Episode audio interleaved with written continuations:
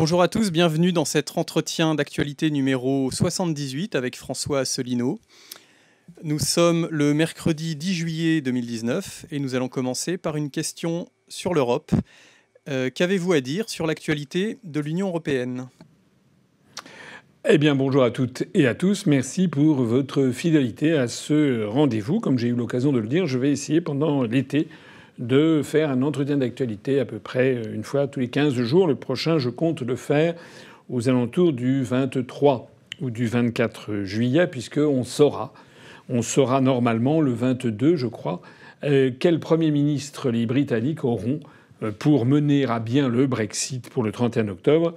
Si c'est Boris Johnson qui est retenu, ou pour euh, tergiverser encore si c'est euh, Jeremy Hunt. Alors, euh, les actualités européennes sont extrêmement riches. Je vais essayer d'aller assez rapidement. J'ai eu l'occasion de m'exprimer assez longuement pendant trois quarts d'heure sur TV Liberté au sujet des nominations dans les top postes, comme on dit en franglais, euh, dans ces quatre postes qui ont attiré l'attention de l'opinion publique euh, en Europe c'est-à-dire le poste de présidente de la Commission européenne, où c'est une Allemande, Madame von der Leyen, euh, qui remplace donc Jean-Claude Juncker. Le président, la présidente de la BCE, c'est Madame, Madame Christine Lagarde, qui remplace Monsieur Mario Draghi. Le président de, du Parlement, c'est Monsieur Sassoli, qui est un Italien. Euh, qui remplace M. Tajani, qui était lui-même un Italien. Et enfin, le, comment dirais-je, le, chef de la diplomatie, le haut représentant de l'Union européenne pour euh, la politique étrangère de sécurité et de défense, qui est M. Josep Borrell, euh, qui est un Espagnol. Alors, je ne vais pas redire tout ce que j'ai dit sur cet entretien sur TV Liberté. Je vous conseille si vous ne l'avez pas vu, de vous y euh, précipiter. Euh, parce que euh, d'abord, c'est un entretien qui a eu beaucoup de succès. On en était à 80, 86 000 vues au bout de, deux jours. Donc il y, a, beaucoup de gens qui ont, apprécié cet entretien pour le, les informations assez nombreuses que j'ai données. Et puis, je le crois, le point de vue un peu, un peu comment dirais-je, hétérodoxe que, qui est celui que je développe et que développe l'UPR. Parce que nous, nous disons la vérité aux Français, on ne se paye pas de mots. Donc je vous conseille d'y aller. Je vais quand même le résumer ici en deux, trois mots. Euh, Madame von der Leyen est donc euh, une Allemande qui devient la présidente de la Commission européenne. C'est un poste éminent, c'est un poste qui en fait euh, concrètement est plus important que le poste de président de la République française, par exemple. Madame von der Leyen est la deuxième personne de citoyenneté de nationalité allemande à détenir le poste de président de la Commission européenne. Le premier avait été Monsieur Walter Hallstein de sinistre mémoire, qui avait été le premier président de la Commission européenne à partir de janvier 1958, euh, le traité de Rome ayant été signé en mars 1957. J'ai eu l'occasion, nous aurons l'occasion d'y revenir, sur le passé pour le moins sulfureux de Walter Hallstein, n'en déplaise à tel ou tel troll sur Internet. Walter Hallstein, nous aurons l'occasion de revenir sur son passé très proche des autorités nazies euh, il enseignait notamment, ça a été maintenant démontré notamment par le livre de euh, de Philippe de Villiers, il enseignait le nazisme à des officiers de la, de la Wehrmacht. Bon, alors, Madame von der Leyen, c'est pas du tout la même chose. Madame von der Leyen, euh, c'est l'Allemagne d'après-guerre. Elle a 60, 60 ans, 61, 62 ans. Elle est née à la fin des années 50. Elle présente un visage tout à fait sympathique. C'est une femme qui a du charme, qui a du charisme, euh, qui a un grand sourire. Elle est, photogénique. C'est une mère, une mère de famille nombreuse avec sept enfants, donc euh, elle, bénéficie spontanément d'un capital de sympathie. C'était une femme qui, c'est une femme qui est très proche de la chancelière Merkel. Euh, elle bénéficie incontestablement d'un capital de sympathie et elle elle redore le blason euh, du poste de président de la Commission européenne qui avait été largement terni euh, par son prédécesseur immédiat, par le luxembourgeois Jean-Claude Juncker, dont tout le monde sait qu'il avait des problèmes médicaux en fait et qu'il était en état d'ébriété quasi, quasi permanente. Il n'a d'ailleurs pas été reconduit, il aurait pu l'être pour une deuxième, un deuxième mandat de cinq ans. Comme l'avait été d'ailleurs Barroso, le portugais, ou bien Jacques Delors, le français, dans les années 80. Là, il ne l'a pas été. Tout le monde a convenu, est convenu, plus exactement, tout le monde est convenu de d'écarter Jean-Claude Juncker. Alors, Madame von der Leyen, euh, on peut dire d'elle qu'elle est de la CDU, donc elle est du parti euh, un peu l'équivalent des Républicains en France ou de l'ancienne UMP. Madame von der Leyen est une proche de la chancelière. Euh, il faut quand même préciser que cette, cette femme euh, est la fille de son père, ce qui arrive à d'autres.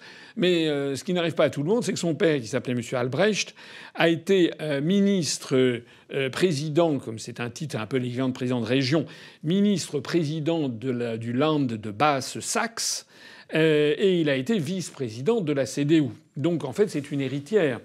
C'est une femme qui a hérité, qui est une espèce d'apanage politique familial. Donc on va voir d'ailleurs tout à l'heure dans un instant sur euh, la Grèce, c'est la même situation. On, a, on, voit se répandre un petit peu partout en Europe des phénomènes de nature euh, dynastique qui apparaissent ici euh, ou là, où des responsables européistes, en fait, sont les filles de leur père, comme Madame von der Leyen est la fille de son père, Madame Madame Le Pen, ne l'oublions pas également, n'a pas créé son parti politique, elle en a hérité, c'est une héritière. Euh, mais aussi, on va le voir tout à l'heure avec M. Mitsotakis, le nouveau Premier ministre grec. Euh, j'ai eu l'occasion de dire que cette femme est une ultra-européiste et une ultra. Elle, milite pour les États-Unis d'Europe et une ultra-atlantiste. Euh, elle a fait, euh, le 18 janvier dernier, un article, elle a signé un article dans le New York Times, qui est une espèce de déclaration énamourée en faveur de l'OTAN. Elle en fait, elle en rajoute même sur les demandes venant de Washington. En particulier, euh, elle a obtenu que le budget du ministère de la Défense, parce qu'elle est actuellement ministre de la Défense de l'Allemagne, après avoir été ministre du Travail, ministre de la Famille, elle a obtenu que l'augmentation du budget du ministère de la Défense allemand augmente de 35 ou 38 euh, pour complaire aux demandes euh, venant de, Washington. elle a également montré qu'en politique et en géopolitique, il n'y a pas une feuille de papier à cigarette entre ce que dit Washington et ce que dit Mme van der Leyen. Par exemple, la Russie, c'est très méchant. Par exemple, euh, il faut combattre Daesh au Moyen-Orient, ce qui est vrai qu'il faut combattre Daesh au Moyen-Orient. Euh, ce sur quoi elle jette un voile pudique, c'est qui est derrière Daesh, hein, qui, a, déstabilisé le Moyen-Orient. Je vous renvoie à tout ce que nous avons pu déjà dire sur cette question. Euh, alors, également, bien sûr, vous le savez, Mme von der Leyen pose un problème puisqu'elle a été choisie euh, en remplacement de M. Manfred Weber, qui devait normalement être le président de la Commission européenne, du moins qui lui était de la CSU, qui est un allié de la CDU en Bavière, mais qui n'est pas la CDU. Manfred Weber, qui aurait normalement dû être choisi si l'on avait respecté le principe des Spitzenkandidaten, c'est-à-dire les têtes de liste euh, choisies par les parlementaires européens. J'ai eu l'occasion, je vous renvoie encore une fois à euh, cet entretien que j'ai eu sur TV Liberté, j'ai eu l'occasion de montrer qu'en fait, cette affaire est très mal prise à Berlin par à la fois les socialistes et la CSU, et qui considèrent que c'est un viol de la démocratie et des accords qui avaient été passés entre les pays d'Europe.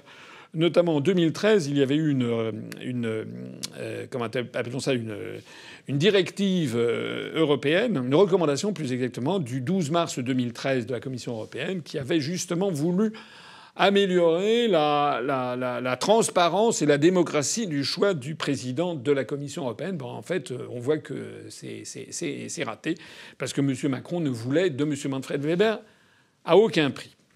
Alors, dans ces nominations, il y a eu également la nomination de Christine Lagarde, je n'y reviens pas trop, si ce n'est que j'ai eu l'occasion de le dire et je le redis, Madame Christine Lagarde des rumeurs circulent, des rumeurs qu'elle a démenties, selon lesquelles elle ne serait pas uniquement française, mais elle aurait la nationalité américaine. Ce qui est en revanche certain, c'est qu'après avoir raté le concours de l'ENA, euh, en France, elle est, allée, chercher fortune outre-Atlantique et qu'elle a fait toute sa carrière, notamment dans un cabinet d'avocats d'affaires américain très connu à Chicago qui s'appelle Baker McKenzie, où elle a été, semble-t-il, propulsée par Dick Cheney, qui est devenu ensuite vice-président des États-Unis. Madame Christine Lagarde euh, est en fait euh, une, même si elle ne l'est pas euh, juridiquement, elle est américaine dans sa tête et elle appartient à toute l'oligarchie, tout l'establishment, pour parler en américain, tout l'establishment américain, que ce soit côté républicain avec quelqu'un comme Dick Cheney qui a été vice-président euh, comme vous le savez, euh, de George W. Bush, ou bien euh, que ce soit quelqu'un comme Zbigniew Brzezinski, qui était le conseiller notamment de Carter pour les questions de géopolitique du président Carter et également ensuite du président Obama. Elle a participé, elle est dans les lobbies industriels et militaires. Donc c'est une femme qui est vraiment une femme d'influence au sein des lobbies. Elle a également euh, participé à la CSIS, c'est-à-dire un centre d'études stratégiques et internationales qui est situé à Washington, euh, qui est proche de l'université Georgetown de Washington, euh, qui est une pépinière de hauts fonctionnaires américains et également d'ailleurs c'est la, pépinière de tous les dirigeants des services de renseignement américains.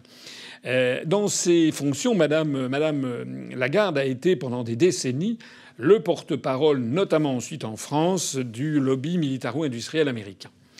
Et j'ai eu l'occasion de dire, et je le redis, parce que c'est la vérité, lorsque j'étais délégué général à l'intelligence économique à Bercy, sans aucun d'ailleurs moyen réel, euh, eh bien j'ai eu l'occasion de, souligner que euh, au moment où elle avait été nommée, comme ça, personne ne la connaissait en France, elle a été nommée ministre des Affaires, euh, ministre du Commerce extérieur euh, français. Euh, j'avais reçu l'appel téléphonique d'un grand patron français qui m'avait téléphoné pour s'indigner de cette nomination en me disant Qu'est-ce que vous faites là? Pourquoi vous avez nommé cette, cette femme? Alors je lui avais dit Écoutez, moi, malheureusement, je ne suis pas au gouvernement, je ne, je ne suis qu'un haut fonctionnaire, et j'étais à la tête d'une structure qui était microscopique, il n'y avait pas de budget, je n'avais aucun collaborateur. Et, donc, euh, je, je n'avais pas été prévenu. Voilà. Il m'a dit mais c'est incroyable. Je dis ben oui en fait l'intelligence économique c'est pour la galerie. En fait euh, on m'empêche d'en faire. Il m'avait dit, mais savez-vous que cette femme fait partie du, lobby euh, industriel américain, du lobby, du lobby militaro-industriel américain? Et il m'avait raconté euh, plusieurs anecdotes à ce sujet qui m'avaient laissé quand même assez pantois. D'autant plus que, reprenez les, journaux de l'époque, elle, débarquait comme ça, venant des États-Unis, euh, comme ministre du commerce extérieur français, sans, jamais avoir été élu par quiconque et en étant inconnu de quiconque. enfin, personne ne la connaissait. Euh, ça serait d'ailleurs intéressant euh, de comprendre par quels moyens une Française qui a fait toute sa carrière aux États-Unis d'Amérique, euh, notamment dans un cabinet d'avocats d'affaires américain, qui a été très lié aux plus hautes autorités américaines, comment cette personne, qui ne s'est jamais présentée à la moindre élection, d'un seul coup, entre au gouvernement français sans que personne ne la connaisse. Qui en a décidé? Est-ce que, comme c'était sous Chirac, est-ce que vraiment, euh, euh, euh, Jacques Chirac d'un seul coup avait repéré cette dame? Qui lui a soufflé? Il y avait un film qui disait l'homme qui soufflait à l'oreille des chevaux. Qui a soufflé à l'oreille du président de la République de l'époque qu'il fallait nommer Madame Lagarde? Là, on touche du doigt un certain nombre de choses tout à fait intéressantes. En attendant, eh bien, Madame Lagarde donc était repartie, euh, repartie euh, euh, avec l'arrivée de François Hollande, était repartie aux, États-Unis, où elle a succédé, comme vous le savez, au Fonds monétaire international, qui a succédé au, au sulfureux Dominique Strauss-Kahn, qui avait été obligé à la démission suite à l'affaire du Sofitel de New York sur laquelle nous jetterons, et c'est assez opportun en l'espèce, un voile pudique. Alors, euh, Madame Lagarde, il faut savoir quelque chose d'intéressant. je dois cette information à Vincent Brousseau, qui suit toujours les affaires de la BCE de près, que Vincent m'a téléphoné euh, avant-hier pour me dire c'est quand même bizarre.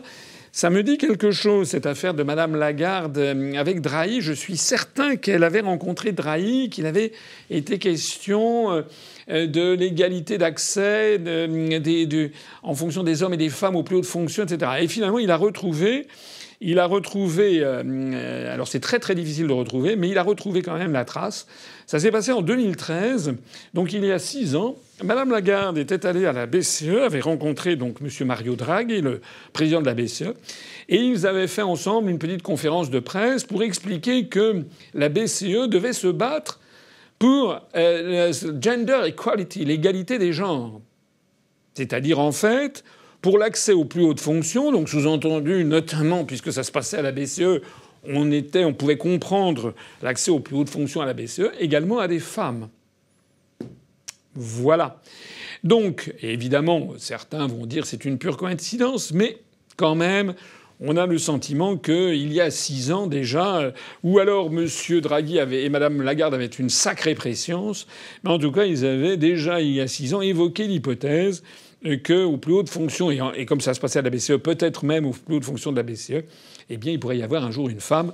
En tout cas, voilà qui est fait. Si je raconte cette anecdote, c'est parce que ça donne à penser qu'il y a peut-être des gens euh, qui euh, pensent tout ceci longtemps à l'avance pour savoir quel pion on va placer. Madame Lagarde est une franco-française, mais euh, franco-américaine de cœur en tout cas. Elle va arriver dans un univers qui ne lui, qui ne lui veut pas du bien. Elle n'est pas banquière centrale. Le métier de banquier central n'a rien à voir avec celui euh, de euh, directeur général du Fonds monétaire international. Il y a des automatismes à avoir, des connaissances techniques très précises à avoir pour être banquier central, qui ne sont en aucun cas celles qu'il convient d'avoir au Fonds monétaire international. Donc Madame Lagarde va devoir s'y faire assez vite, mais elle va être flanquée d'un certain nombre de euh, représentants euh, de la doxa dominante. Je vais y venir dans un instant. Euh, et puis alors, enfin, eh bien, il faut souligner la nomination de Josep Borrell, l'espagnol, donc comme haut représentant de la politique étrangère et de sécurité et de sécurité commune de l'Union européenne. Alors, j'ai euh, évoqué lors de, ce, de cet entretien sur TV Liberté, mais je n'ai pas eu l'occasion de développer. Je vais le faire ici maintenant. Je voudrais attirer votre attention sur quelque chose qui est d'une extrême importance. Et euh, j'espère que les personnes qui m'écoutent ici vont bien noter ce que je vais leur dire, le y méditer et le faire connaître autour d'eux. Je veux parler de, de, ce que, de ce qui se passe à Bruxelles les Français ont voté, comme tous les peuples, ont voté pour les élections européennes. Chacun a voté pour le parti qui favorisait en se disant je vais voter pour M. Jadot pour avoir une Europe écologiste. Je vais voter pour la liste du Rassemblement national pour avoir une Europe qui combat l'immigration euh, euh, torrentielle et clandestine. Je vais voter euh, pour la liste de En Marche pour avoir une Europe libérale. Enfin bref. Mais une fois que le vote a été acquis. Après, on passe aux choses sérieuses. Les choses sérieuses, ben, c'est ce qui vient de se passer. C'est-à-dire qu'on réunit à Bruxelles les chefs d'État et de gouvernement et on décide de qui va avoir les fonctions suprêmes de cet attelage baroque. Or, euh, on confie ces postes-là en fonction d'une alchimie dans laquelle le résultat des urnes n'a pratiquement aucun, aucune importance. M. Macron avait fait savoir qu'il voulait qu'il y ait euh, des femmes, dont acte. Il y a eu deux femmes. Euh, deuxièmement, il fallait que les Allemands voulaient absolument le poste de la présidente de la Commission européenne. Ils voulaient Manfred Weber. Macron est intervenu. Il n'y aura pas Manfred Weber. Il y a donc Mme von der Leyen. Il y a à ce moment-là des subtils jeux d'équilibre entre les Italiens, etc. Donc le président du Parlement européen, M. Sassoli, ne représente pas grand monde d'ailleurs en Italie. Il a été, euh, comment dirais-je, euh, présentateur à la RAI, la, radio-télévision italienne, la première chaîne de télévision, euh, un présentateur aux 20 heures, donc c'est une personnalité connue médiatiquement, mais politiquement, il ne représente pas grand-chose. Et M. Sassoli s'est opposé frontalement à M. Salvini. Ça veut dire que les, députés du Parlement européen ont voté délibérément pour, pour narguer en fait le gouvernement actuel de l'Italie. C'est ça que ça veut dire. D'ailleurs, les républicains en France, M. Bellamy et consorts, ont joint leur voix euh, aux députés de En Marche pour voter en faveur de Sassoli, pour donc en fait faire un bras d'honneur au gouvernement italien actuel. Parce que nous avons une caste de députés qui considèrent en effet que le gouvernement italien n'est pas mondialiste, n'est pas ci, n'est pas ça. Il s'oppose aux migrants, il l'a fait savoir. Et donc, c'est une espèce de punition qui est donnée. Peu importe que les Italiens aient fait un triomphe électoral à M. à monsieur Salvini. On voit donc ici des jeux politiques extrêmement euh, troubles, en définitive. Et puis, comme Mme von der Leyen est de la CDU, comme Madame Lagarde a fricoté avec l'UMP, donc les Républicains. Comme M. Sassoli était plutôt centre-gauche, bien, on s'est dit, en haut lieu, il faut que le, haut représentant pour les, la politique étrangère soit une personnalité de gauche. Donc ils ont pris Joseph Borrell, qui a 70 ans, et qui est du Parti socialiste ouvrier espagnol, qui est actuellement au pouvoir à Madrid. Pour avoir des équilibres, parce qu'ensuite, cette, ces personnalités, en tout cas la Commission européenne, euh, va devoir être validée par le Parlement européen. Donc, faut un peu faire plaisir à tout le monde. Ce qui signifie qu'on est en situation de cohabitation permanente, ce qui signifie que tout le monde se tient par la barbichette, et que les républicains en marche, EELV, les socialistes, tout ce petit monde en fait, est de connivence pour faire semblant de s'opposer dans les studios de télévision au moment des élections, et puis après tout le monde rentre dans le, dans le rang. Voilà la, la situation. Alors ce sur quoi je voudrais attirer votre attention, c'est qu'il faut aller au-delà de ces nominations D'abord, il faut bien connaître qui est qui. Hein. Euh, les gens qui croient que Mme Lagarde va défendre les intérêts français, non pas du tout. Mme Lagarde, elle est, euh, elle est française. D'ailleurs, les Français en général n'ont pas du tout la même volonté de placer leurs pions. Et j'ai bâti pour vous le petit tableau que je vous présente ici, qui représente 21 des plus grands postes de l'Union européenne. On va le commenter ensemble assez rapidement, puisque donc J'en fais également un article qui vous retrouverez sur notre site upr.fr. Alors, il y a 28 nationalités actuellement dans l'Union européenne. Je rappelle que le Royaume-Uni n'est toujours pas sorti. Sur les 21 personnes que j'ai euh, ici pointées, au la première rangée en haut, il y a Monsieur donc David Sassoli, qui est président du Parlement européen, qui est un Italien. Sauf que vous voyez qu'en dessous, il y a un secrétaire général, le secrétaire général du Parlement européen, que le très grand public, que le grand public européen ne connaît absolument pas. Or, il s'appelle Klaus Welle et il est allemand. Il était d'ailleurs un des proches de l'ancien président euh, du Parlement euh, européen allemand euh, qui était avant M. Tajani, qui l'avait placé, placé là. Et il a également un autre, euh, un secrétaire général adjoint que vous voyez également, qui est en dessous, qui s'appelle Marcus Winkler, et qui est le secrétaire général adjoint du Parlement européen. Il est allemand également. Ça veut donc dire que M. Sassoli, qui est un journaliste qui a fait le 20 heures sur la télévision italienne, en fait, il est là pour la galerie. Ah, il est là comme il a passé toute sa vie à lire un téléprompteur qui n'était pas rédigé par lui et, euh, à présenter des informations sur lesquelles il n'avait aucune prise. Eh bien, c'est exactement la même chose qui va se passer. C'est une espèce de vitrine pour faire croire que l'Italie a un poste d'influence, mais en réalité, les, hommes, les responsables qui tiennent le mieux le Parlement européen, c'est M. Welle et M. Winkler, qui sont en dessous, qui sont tous les deux allemands. Il y a d'ailleurs une direction euh, au Parlement européen qui s'occupe justement de préparer, euh, du point de vue administratif, l'ordre du jour de tout ça, on apprenait dans un récent article de Libération de Jean Quatremer que dans cette direction, il y a deux tiers des, euh, postes de responsabilité de chef de bureau qui sont en fait phagocytés par les Allemands. Je reviens en haut de la première ligne. Vous avez ensuite Charles Michel, qui est le président du Conseil européen qui est un poste éminent, mais qui a moins de pouvoir objectivement que celui de président de la Commission européenne. Il succède ici euh, au Polonais qui s'appelait Donald Tusk. Euh, monsieur, euh, monsieur Charles Michel est un Belge. Il a pour particularité d'être un libéral, mais il avait fait une alliance avec un pays, un parti autonomiste néerlandais, le NVVA, et son alliance a volé en éclats à la fin de l'année dernière puisque Charles Michel a fait comme notre Macron national, c'est-à-dire qu'il a signé le pacte de Marrakech sans demander l'autorisation du peuple belge.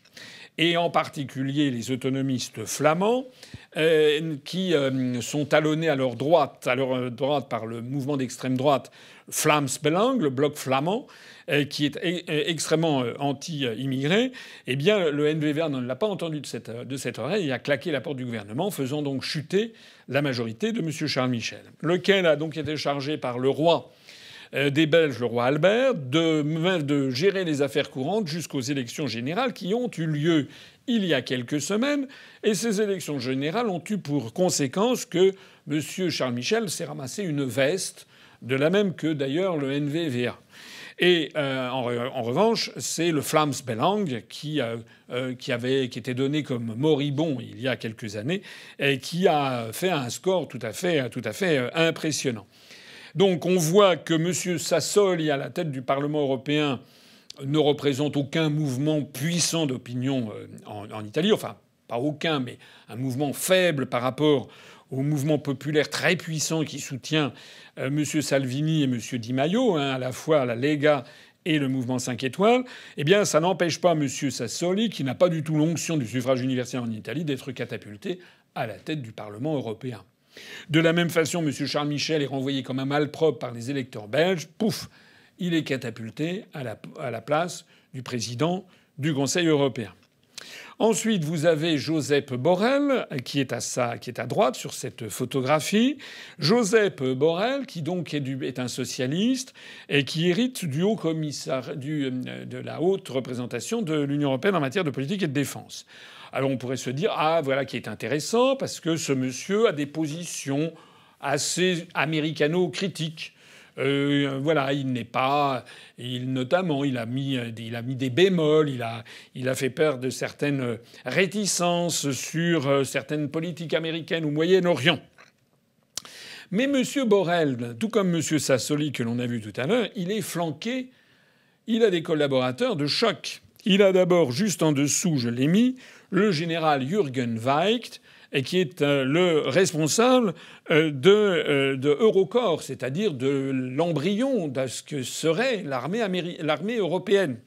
J'ai failli, faire un lapsus, l'armée américaine. Il faut savoir que les Allemands ont obtenu le poste de commandant en chef de l'Eurocorps. Il s'appelle Jürgen Weicht. Il est également flanqué, vous le voyez, de Madame Helga Schmidt, qui est euh, la euh, secrétaire générale du service diplomatique d'action extérieure de l'Union européenne, qui est l'une de ses principales collaboratrices en fait, et qui est Madame Helga Schmidt, qui est une Allemande. Une Allemande. Donc M. Borrell va ainsi avoir affaire à deux Allemandes, et non des moindres, qui sont, qui sont auprès de lui. J'ajoute que M. Borrell est sous l'autorité de la personne que j'ai fait figurer à droite, qui est justement Madame von der Leyen, la nouvelle présidente de la Commission, du moins si elle est confirmée euh, à l'automne prochain par le Parlement européen. J'ajoute également, vous l'avez peut-être vu, que sous euh, Madame Helga Schmidt, j'ai mis le portrait de M. Karl-Heinz Lamberts. M. Karl-Heinz Lamberts, il est responsable du comité euh, européen des régions, donc c'est lui qui pilote la politique des régions, dont vous savez, si vous suivez nos analyses, que cette politique a pour vocation en fait de démembrer subrepticement les grands États d'Europe occidentale, et notamment l'Espagne, le Royaume-Uni, mais le Royaume-Uni va s'en aller, la Belgique et la France avec ses grandes régions.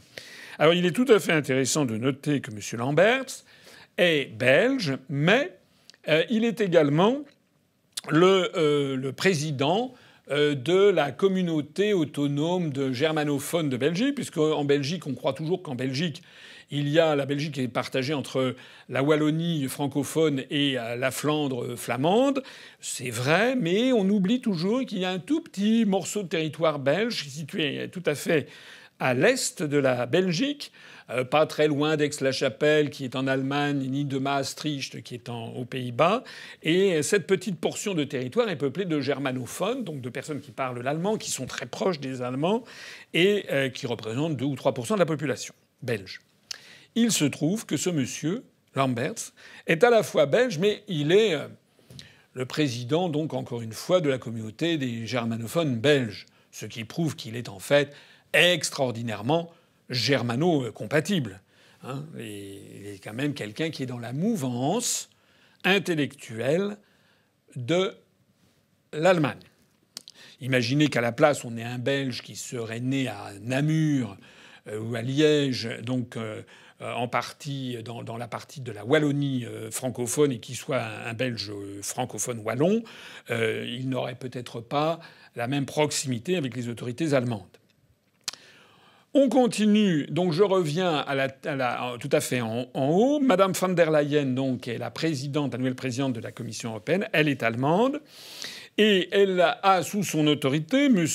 Euh, Michel Barnier, qui est français, comme vous le savez, qui est chargé de négocier le Brexit avec le Royaume-Uni. Sauf que M. Barnier, comme je l'ai montré sur, cette, sur ce trombinoscope, M. Barnier est flanqué de Mme Sabine Veillante, qui paraît-il est une terreur, une teigne. Elle a cette réputation en tout cas, et elle, est, elle connaît hyper bien ses dossiers. Et en fait, elle, est, euh, elle surveille et elle verrouille en fait. Monsieur Barnier, c'est un secret de polichinelle dans les couloirs bruxellois. Madame Veillande est allemande. J'ai oublié de préciser, vous le voyez, je vais de gauche à droite, euh, qu'il y a euh, Monsieur euh, Giovanni Buttarelli, qui est un Italien, et, qui lui est le contrôleur européen de la protection des données, qui est un poste considéré comme éminent. Les différentes institutions que je présente ici sont celles qui sont présentées sur le site euh, de la Commission européenne comme étant les plus éminents des postes. Mais enfin, vous avez quand même compris que la personne qui s'occupe de la protection des données, c'est important, c'est significatif, mais c'est quand même pas décisionnaire comme peut l'être le président de la Commission euh, européenne, bien entendu, euh, ou comme peut l'être le président du Conseil européen. On revient à la première ligne. J'ai mis à côté de Mme von der Leyen M. Martin Selmayr. Martin Selmayr qui est alors tous les spécialistes de tous les eurocrates et tous les spécialistes de la construction européenne vous le confirmeront, c'est peut-être la personnalité la plus puissante de toute l'Union européenne. C'est quelqu'un qui n'a jamais été élu. C'est quelqu'un, c'est un Allemand euh, qui est assez jeune, euh, qui a été nommé par Jean-Claude Juncker luxembourgeois, mais sous une forte pression allemande, qui a été nommé secrétaire général de la Commission européenne. Auparavant, il était son directeur de cabinet. En tant que secrétaire général de la Commission européenne, M. Selmayr a un pouvoir absolument considérable pour orienter les dossiers, pousser tel dossier, en retenir certains, ne pas les montrer au niveau euh, des euh, commissaires des différents pays. Enfin, c'est une espèce de vice-roi des Indes qui a un pouvoir absolument considérable absolument considérable. D'ailleurs, sa nomination à la tête du secrétariat général de la Commission européenne avait été faite dans des formes qui n'étaient pas régulières du point de vue juridique, et il y avait eu des recours, ça avait fait un scandale. Je vous renvoie à la littérature euh, compétente si ce sujet vous intéresse. Et puis ensuite, eh bien, à droite sur la photo, vous avez Christine Lagarde. J'en ai parlé tout à l'heure. Elle devient présidente de la, de la Banque centrale européenne. J'ai mis un petit drapeau français, mais aussi un petit drapeau américain, comme j'avais mis un petit drapeau allemand pour M. Lamberts tout à l'heure, parce qu'en fait, comme vous le savez, elle est en fait plus dans sa tête, elle est plus américaine que française. C'est pas d'ailleurs des racontars, c'est pas du complotisme. Tout le monde le sait, et tout le monde sait notamment que lorsqu'elle était arrivée à Bercy comme ministre, la première chose qu'elle avait demandé aux hauts fonctionnaires à Bercy, c'était de lui faire des notes en anglais et elle voulait tenir les réunions avec ses directeurs en anglais.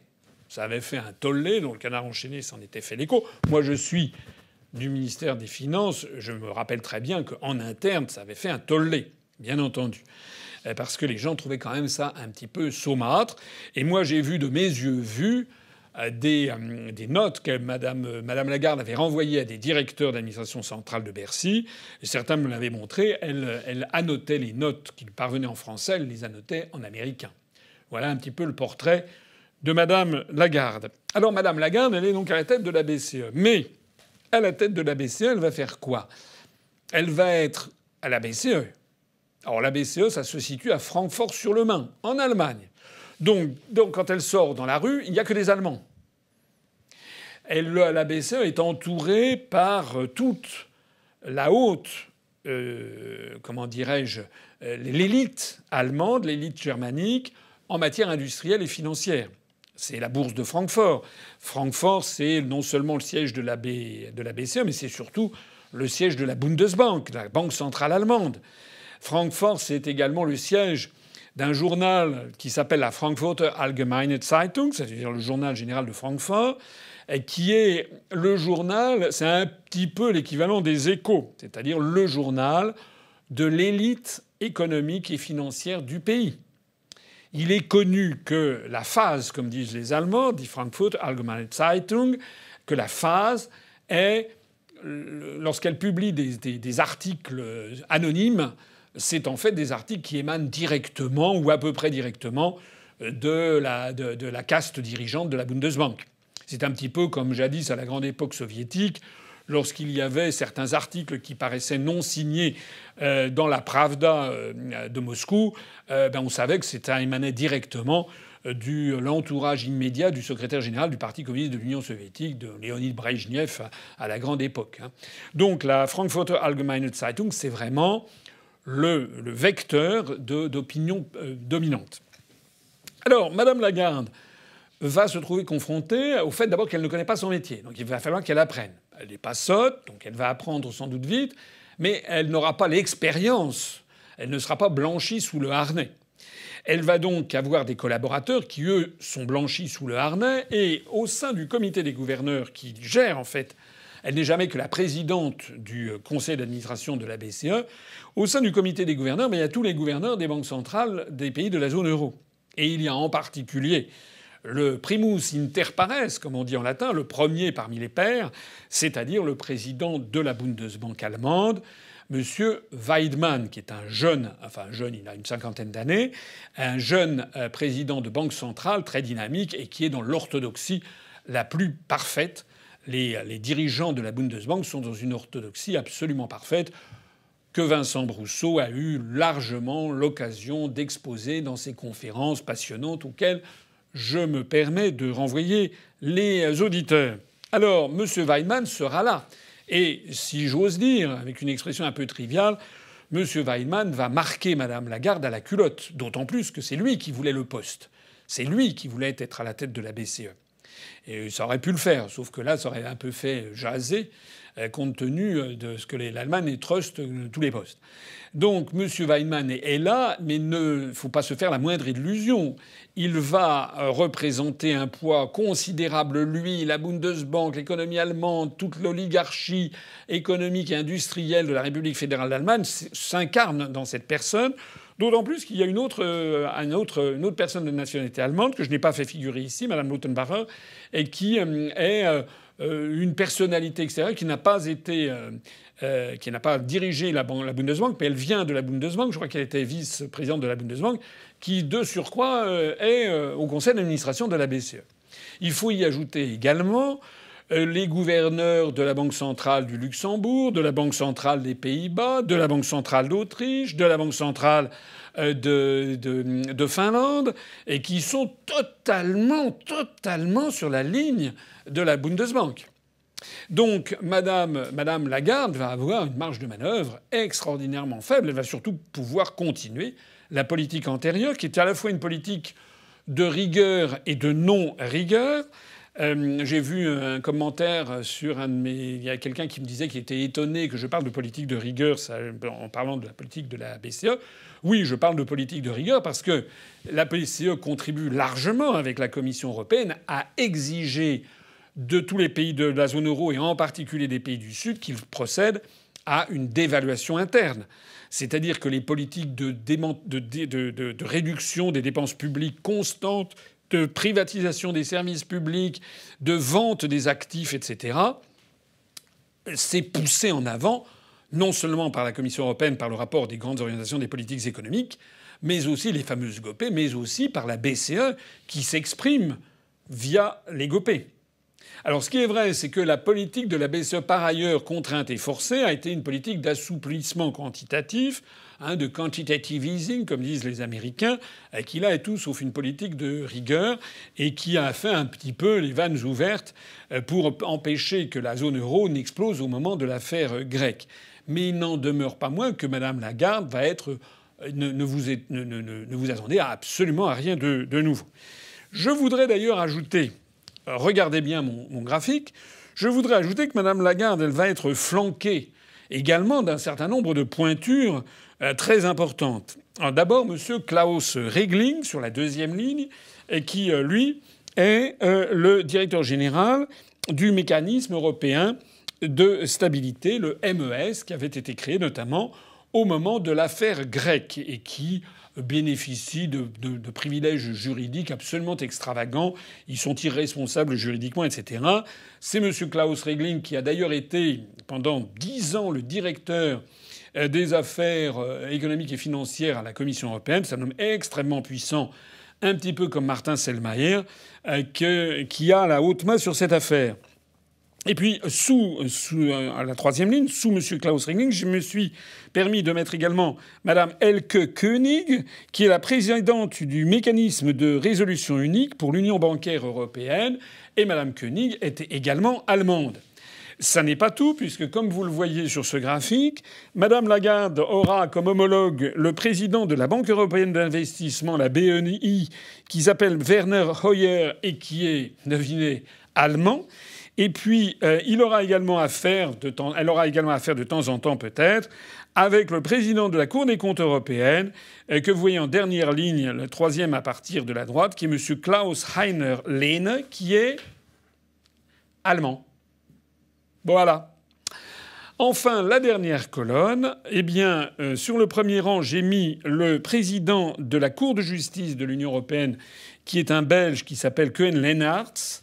Euh, qui est un Belge, qui est plutôt d'origine flamande et plutôt, euh, plutôt quand même dans la mouvance, euh, dans la pensée. Bon, il est un peu entre les deux. Hein. Klaus, donc lui, c'est la Cour de justice de l'Union européenne à Luxembourg. Il est à cheval un peu entre la Wallonie et, les Flandres. Vous comprenez que derrière cette césure à la fois linguistique euh, et historique entre la Wallonie et la Flandre. Il y a un petit peu la Wallonie est un peu sous l'influence euh, euh, intellectuelle, historique, culturelle de, la France, alors que la Flandre est plutôt plutôt, je ne vais, peut-être pas me faire des amis quand je dis ça, mais la Flandre est quand même plutôt sous influence euh, euh, culturel, historique, intellectuel de, bah, des Pays-Bas et, par contre-coup de, de, l'Allemagne. Hein. Alors, en dessous de M. Euh, Lennartz, il y a le président du Comité économique et social européen qui s'appelle Luca Jaillet qui est un Italien. Bon, le Conseil économique et social européen, c'est un peu un clone du Conseil économique et social français c'est une institution où il y a beaucoup de fromage, des gens qui vivent sur la bête, mais c'est pas une institution qui a un pouvoir colossal. Et puis enfin, ferme le banc de ce tableau Madame Emily O'Reilly, qui est une Irlandaise et qui est le médiateur européen, un peu l'équivalent de Jacques Toubon en France, qui est euh, le défenseur des, des droits.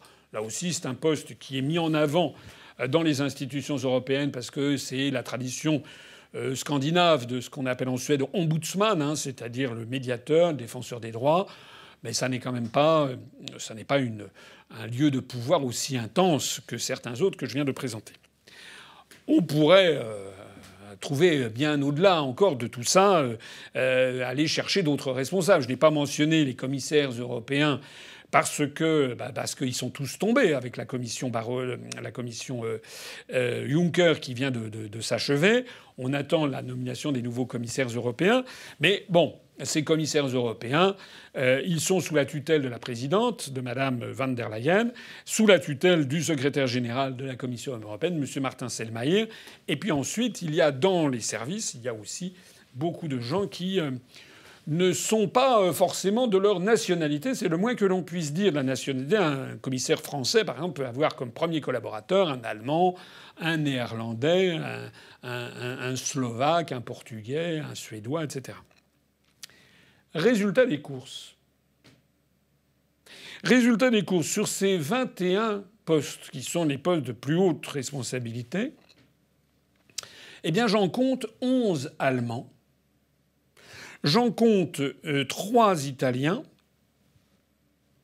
j'en compte, et dont euh, au moins un des trois est vraiment, euh, a vraiment peu de pouvoir, on peut même dire que le deuxième aussi, à côté du Conseil économique et social, c'est pas un vrai vrai lieu de pouvoir. Je compte également trois Belges, dont l'un euh, est, belge, mais belge d'influence allemande, celui qui est à la tête des euro-régions.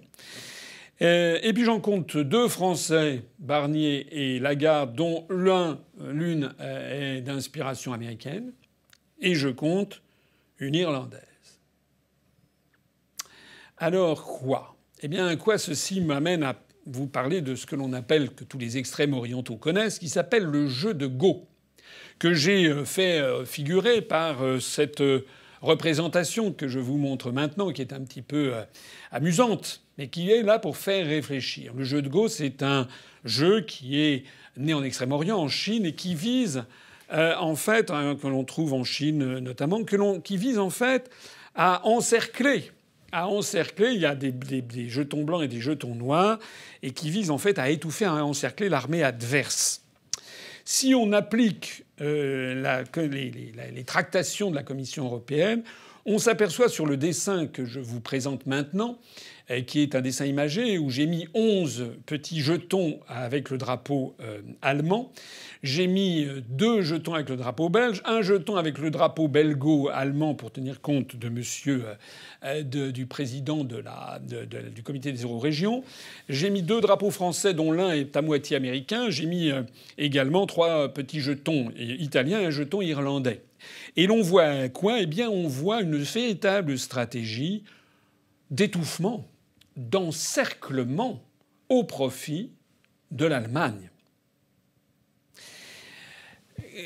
j'aimerais que cette information soit diffusée le maximum et que tous les Français demandent des comptes au gouvernement français. Que tous les Français aillent voir les partis européistes qui vous disent il me faut une autre Europe, gna gna gna gna gna. Et concrètement, qu'est-ce qu'ils pensent de ça? Vous notez d'ailleurs au passage qu'il n'y a pas un seul pays de l'Est M. Macron avait fait savoir qu'il voulait que lors des tractations, il y ait au moins un des quatre grands postes qui soit réservé à un pays de l'Est. Il n'a rien obtenu du tout. On dit dans la presse que M. Macron a eu un succès parce qu'il a nommé Mme Lagarde, mais pas du tout. J'ai montré que Mme Lagarde, il y a six ans, était déjà allée voir Mario Draghi sur le thème il faudra qu'un jour il y ait des femmes tout à fait à la tête des institutions européennes. Suivez mon regard. Mme Lagarde, en fait, a été promue par l'oligarchie euh, américaine et euh, plus exactement euh, l'oligarchie atlantiste. donc j'observe, moi, qu'il y a, parmi les 21 postes que je vous ai présentés, il n'y a aucun Polonais, aucun Hongrois, aucun Tchèque, aucun Slovaque, aucun Slovène, aucun Grec, aucun Bulgare, aucun Roumain, aucun Estonien, aucun Letton, aucun Lituanien, aucun Finlandais, aucun Suédois, aucun Danois, aucun Portugais, euh, aucun euh, Chypriote, aucun Maltais, aucun Autrichien. Voilà. Il y a 28 États membres dans l'Union européenne. Alors ça, ça signe de façon flagrante deux choses. La première, c'est que les Français, comme disait De Gaulle, hein, avec des succès éclatants et des, défaites euh, sans nom, les Français sont un peuple qui a la réputation, et notamment, chez nos amis allemands, car la réputation d'être un peuple superficiel. Le Français, c'est même pas seulement chez les Allemands, l'ensemble des pays du monde considèrent que les Français c'est le coq gaulois. C'est d'ailleurs pour ça que nous avons euh, ce, symbole qui, date d'ailleurs de, Louis-Philippe, euh, qui remonte à bien plus lointain, parce que la, Gaule se disait en latin Gallus, mais Gallus c'est aussi le, coq. Donc il y a une assimilation entre le coq et la, et la, Gaule. Le coq gaulois qui euh, fait cocorico alors qu'il a les pieds dans le tas de fumier. Ça, c'est comme ça que nous voit un certain nombre de pays du monde, c'est-à-dire les Français qui font les beaux, qui roulent les mécaniques, qui ont des paroles comme ça. Typiquement Macron. Macron, c'est l'archétype voilà, il a des propos, je veux une Europe ci, je veux une Europe ça. Alors les autres, les Allemands, euh, les Anglais, euh, tous, les, gens les regardent comme ça. Mhm. Ils font des petits sourires. Et pendant ce temps-là, ils font quoi, les Allemands, eux? Eux, je suis absolument certain, j'en suis absolument certain, qu'au ministère des Affaires étrangères allemand, mais aussi sans doute au ministère de l'Intérieur, peut-être même au ministère de la Défense, ils ont des cartes où ils, pointent avec un petit drapeau au sein des institutions européennes comment faire pour avoir tel et tel poste, le maximum de postes. Ça s'appelle de l'entrisme. Et ils y arrivent parfaitement. Alors qu'en France, les Français, les responsables politiques français, administratifs, n'ont aucune envie. Moi, je sais, j'ai blanchi sous le harnais de la haute fonction publique française. À part quelques personnalités qui se dévouent, si j'ose dire, l'écrasante majorité des hauts fonctionnaires français n'a aucune envie d'aller passer, d'aller moisir à, Bruxelles. Euh, au Quai d'Orsay, ce sont des personnalités qui ont, euh, euh, comment dirais-je, qui se spécialisent un petit peu là-dessus. D'ailleurs, ça favorise un foudroyant déroulement de, de carrière. Monsieur Philippe Etienne, qui était directeur adjoint du cabinet de Monsieur Hervé de Charette, quand j'étais moi-même au cabinet de M. de Charette, M. Philippe Etienne était un responsable qui connaissait bien les affaires euh, européennes. Il était directeur adjoint du cabinet de M. de Charette. Euh, il a ensuite été Sherpa auprès de, enfin Sherpa, c'est celui qui prépare les sommets internationaux euh, auprès de à l'Élysée et à la sous Macron. Et il a été nommé très récemment ambassadeur de France aux États-Unis, ce qui est le, poste le plus prestigieux de, la diplomatie euh, française, selon les honneurs habituels considérés euh, par nos amis euh, les diplomates. Voilà. Mais à part ce genre de personnalité, que ce soit au ministère de l'Intérieur, à la Défense, aux Affaires étrangères, au ministère des Finances, la grande majorité des hauts fonctionnaires français n'ont pas du tout envie de s'occuper des affaires européennes qui sont réputées comme étant extrêmement rébarbatives, ennuyeuses au possible, etc., etc. C'est pas ce que font les Allemands. Et donc, ce graphique, j'ai été un petit peu long, mais je crois qu'il est fondamental. Il montre la première chose, c'est que les Français sont superficiels. La deuxième chose, c'est que tous les peuples ne sont pas aussi superficiels que les Français. Et notre superficialité, notre façon de penser que les autres peuples nous ressemblent, qui nous a toujours menés au pire désastre de notre histoire, hein, cette espèce d'insouciance française, de légèreté française, eh bien nous devrions avoir en France, euh, dans des, euh, euh, dans des cercles de réflexion très prestigieux, dans tel ou tel ministère, des gens qui voient les menées adverses que font les autres pays pour mettre la main sur les institutions européennes. La conclusion de ça, c'est que l'on ne vienne plus vous parler l'Europe c'est la paix, tous copains, ni gna Non. Non. Non. Il y a des stratégies de puissance. Les Britanniques, avant qu'ils ne soient en faveur du Brexit, avaient une sacrée tendance eux aussi à infiltrer les services de la Commission européenne. Mais là, ils sont vraiment doublés sur le fil par les Allemands qui triomphent en fait et qui sont en train de mettre l'ensemble de la construction européenne sous leur coupe. We'll be right back.